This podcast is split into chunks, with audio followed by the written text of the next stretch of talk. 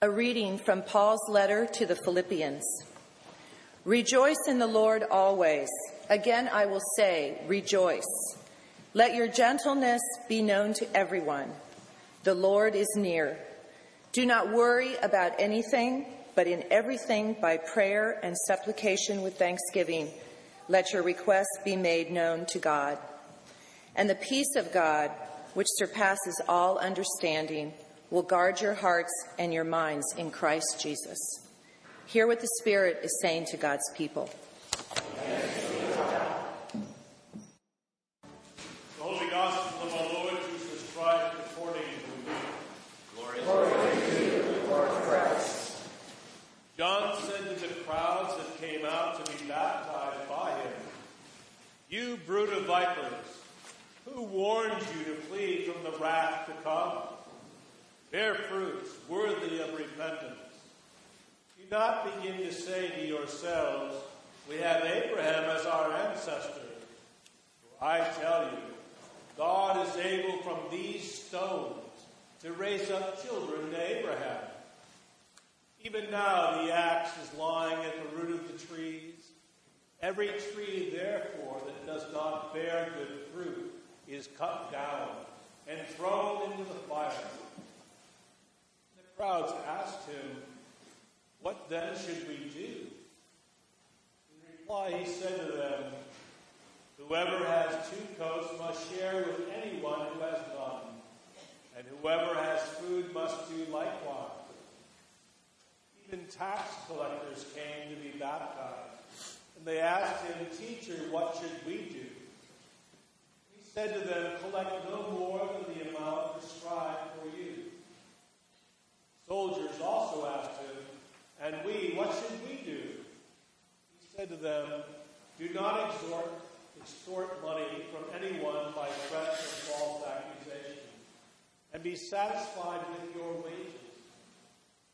As the people were filled with expectation, and all were questioning in their hearts concerning John, whether he might be the Messiah, John answered all of them by saying, I baptize you with water, but one who is more powerful than I is coming. I am not worthy to untie the thong of his sandals. He will baptize you with the Holy Spirit and fire. His winnowing fork is in his hand to clear his threshing floor and to gather up the wheat into his granary. But the chaff he will burn with unquenchable fire. So, with many other exhortations, he proclaimed the good news to the people. The gospel of our Lord. Praise to you, Lord Christ. Come, O come, Emmanuel, God with us.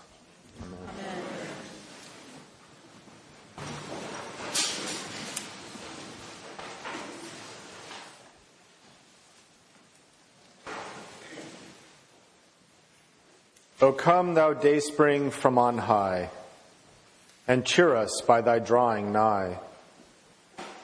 Disperse the gloomy clouds of night, and death's dark shadow put to flight. Rejoice, rejoice. Emmanuel shall come to thee, O Israel. Today is the third Sunday of Advent. And every year, the third Sunday of Advent has a theme of joy and rejoicing. Christmas is coming. On the third Sunday of Advent, we rejoice that we've entered the home stretch and we are approaching Christmas. And so it is a day of joy. But the news this week in Oregon and the news, especially out of Newtown, Connecticut, is a painful contrast to this theme of joy and rejoicing. On the third Sunday of Advent, we light the pink candle on the Advent wreath, which represents the joy of this day. I noticed it's flame is a little low today compared to the other candles. It is lit, but it's burning a little low, which somehow seems appropriate.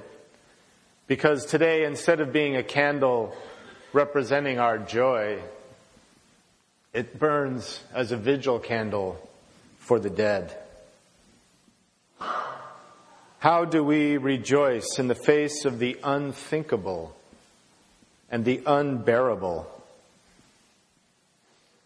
Can we speak of joy when we are crying out, Why, O Lord? Why?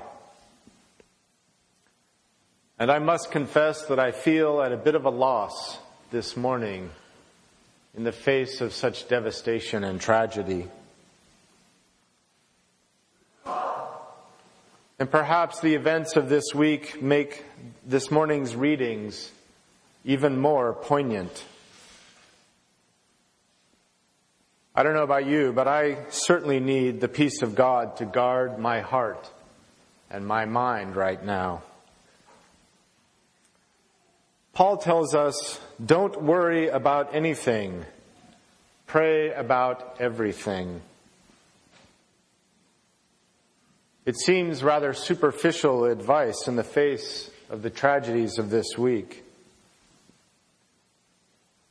But Paul wrote this letter from prison. He knew worry. The challenge of a tragedy is to not become consumed by fear. Our faith in the risen Christ is about overcoming violence. I saw a quote from the Dalai Lama the other day who said, Losing hope is the real disaster. And we do, as a people, need to hear the voice of John the Baptist calling us to some self examination, to separate the chaff from the wheat, to ch- clear out the chaff of indifference and the chaff of putting individual liberty above all else. We are called in the gospel to bear fruits worthy of repentance. Repentance always calls us to action, not just sorrow. To repent is to act. Now, there are no easy answers in these situations, but as Christians and as a nation, we must do something about gun control and access to assault weapons and the kinds of semi automatic weapons used in these killings. How easy they are to obtain and who can obtain them.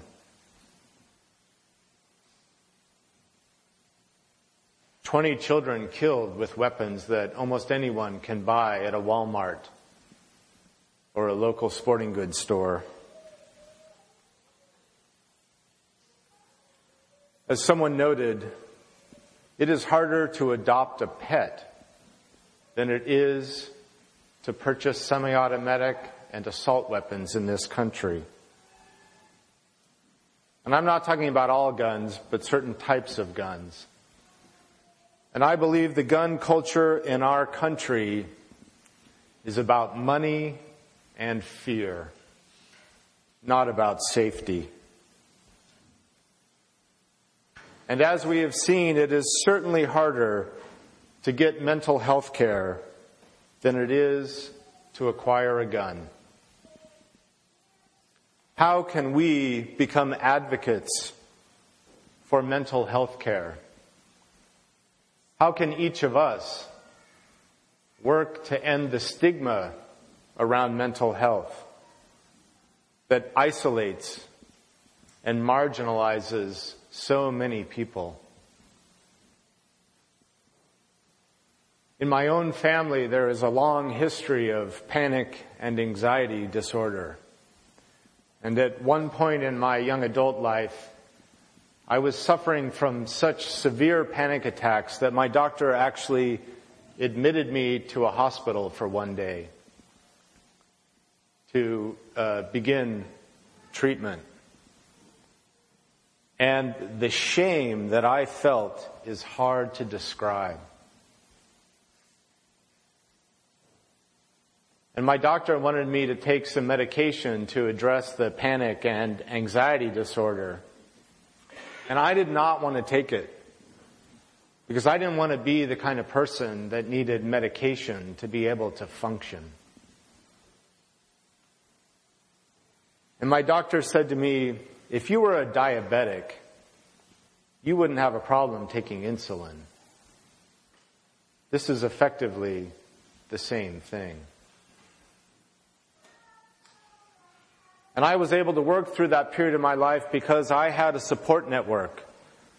I had people who cared for me and recognized what was going on and helped reach out to make sure that I received the care that I needed. Yet so many people do not receive that.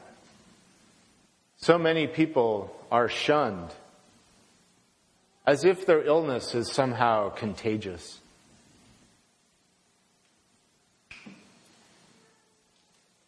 In the gospel, people ask John the Baptist, what should we do? What should we do? John's answer in all the different scenarios where he's asked in the gospel is pretty straightforward. Do right by other people. Don't function solely out of self gain do right by other people. Paul tells us, let your gentleness be known.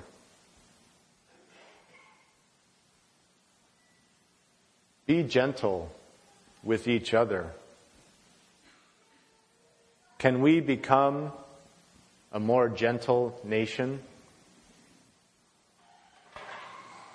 And always remember that we do not mourn in lonely exile. We mourn together. Let us, all of us, bear fruit worthy of repentance and with hope call on our God. O come, thou dayspring from on high, and cheer us by thy drawing nigh. Disperse the gloomy clouds of night, and death's dark shadow put to flight.